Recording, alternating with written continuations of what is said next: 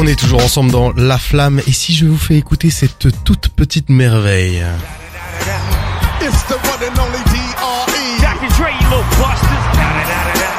You know I'm riding with the. Il y a probablement votre corps entier qui crie le mot classique euh, au fond de vous, puisque euh, c'était la grande messe au classique, hein, Dr Dre qui s'occupait de la mi-temps du Super Bowl, un événement mais mondial, hein, numéro un des tendances euh, actuellement YouTube. J'ai été vérifié aujourd'hui, 50 millions de vues en à peine quelques jours. Bref, c'était énormissime et on a décidé de vous faire un petit débrief euh, à notre aise des grands moments de cette On va quand même parler un peu euh, de l'aspect sportif. C'était les Cincinnati Bengals qui affrontaient les Los Angeles euh, Rams. J'espère que je le prononce bien.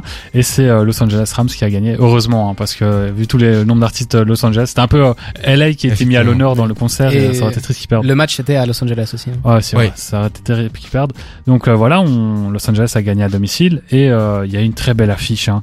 Il y avait Eminem, Snoop Dogg, Dr. Dre, Mary J. Blige, 50 Cent et Kendrick Lamar. Et j'allais aussi dire en Pack Anderson, mais bon, c'est un... Anderson Pack. Ouais, Anderson Pack qui faisait du... La batterie. La ouais, de la batterie, pardon.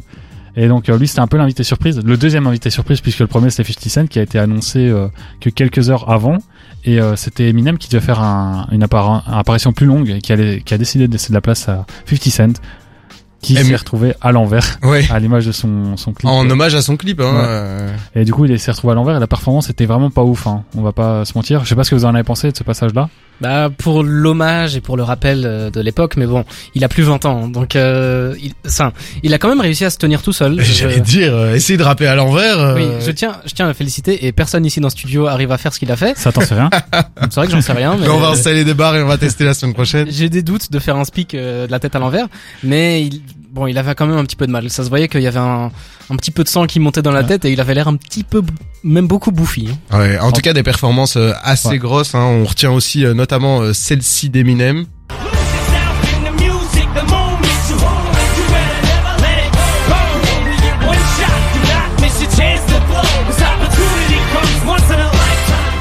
En entendant ça, on se rappelle pourquoi c'est un énorme classique. Hein. moi, j'étais d'ailleurs euh, très étonné euh, que ce soit le, le, concert soit pas conclu là-dessus parce que je trouve que ça aurait été la chanson parfaite pour reprendre la deuxième mi-temps, quoi. Ça, ça galvanise et finalement ils ont fini. Euh, je crois que c'est encore Steel Dre qui était revenu version piano. C'est ça. Bon, c'était euh, agréable, mais ils auraient dû finir sur ça, je pense. Euh, alors, c'est la, la, première fois euh, que le rap, vraiment le rap en tant que tel, est consacré dans au Super Bowl en 56 euh, éditions. Mhm. Mais il y avait une autre fois, si on peut appeler ça du rap, les Black Eyed Peas en 2011, qui a déjà été euh, consacré. Sauf que cette fois, ça fait vraiment rap. Hein. Il y a eu vraiment de la dénonciation. Il y a eu euh, normalement euh, Steel Dre, enfin Dr Dre et euh, Snoop Dogg qui devaient censurer et ne pas euh, dire qu'ils détestaient la police. Ils ne sont pas censurés, ils l'ont quand même dit. Il y a Eminem qui devait pas se mettre à, parce qu'il a posé un genou en hommage à Colin Kaepernick et puis globalement le Black Lives Matter qui a quand même décidé de poser un genou au sol. Donc ça a été vraiment très revendicatif, contrairement aux Black Eyed Peas qui, qui font du pseudo rap si on peut appeler ça comme ça. Mais même j'étais assez étonné parce que quand on écoute du coup la prestation de Kendrick Lamar qui était absolument exceptionnelle, on reviendra dessus. il a fait euh, d'abord Backstreet Freestyle, freestyle pardon, euh, sans le F-word et sans le N-word, donc c'était déjà assez tendu. Mais en plus, il a commencé alright. Et alright, normalement, il dit cette phrase qui dit and we hate popo en rapport avec la police, quoi. Et euh, il a pas du tout dit. Et à ce moment-là, pile à ce moment-là, la caméra fait un zoom par au-dessus de lui, comme ça on ne sait pas s'il a été coupé au montage ou s'il l'a vraiment pas dit, quoi. Mais il y a des, il y, a des petites phrases qu'on a enlevées. Quoi. C'est les Américains qui sont bien puritains, qui, qui ne veulent rien dire. Tout, tout doit être très lisse, alors que c'est très très très hypocrite. Alors qu'ils ont élu un président il y a quelques années euh, qui était ultra euh, vulgaire, enfin quelques années.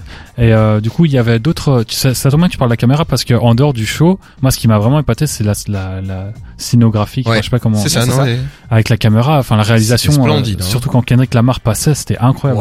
le, jeu, de caméra, il, il s'est levé comme ça quand il s'est levé avec tous les gars qui étaient dans les cartons et qu'il a commencé backseat freestyle. J'étais genre, vas-y mon gars, moi je te suis. Hein, là. C'était incroyable. Après, c'est quand même dans les critères du Super Bowl. Hein. Le critère du Super, enfin, le Super Bowl, il y a jamais un truc où on se dit, oh là, c'était pas ouf.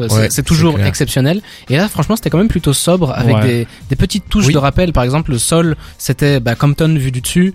Et mhm. Pour faire un rappel à, à, Kendrick Lamar, on avait des maisons. Euh, ouvertes où on passait du toit euh, au salon, des trucs comme ça et tout. On avait des Cadillacs pour rappeler euh, Snoop Dogg et tout des trucs comme ça, enfin Los Angeles. Et c'était vraiment vraiment vraiment bien fait. On a aussi eu Mary J. Blige, on en a pas encore parlé. qui, qui a fait un, un, de ses classiques aussi.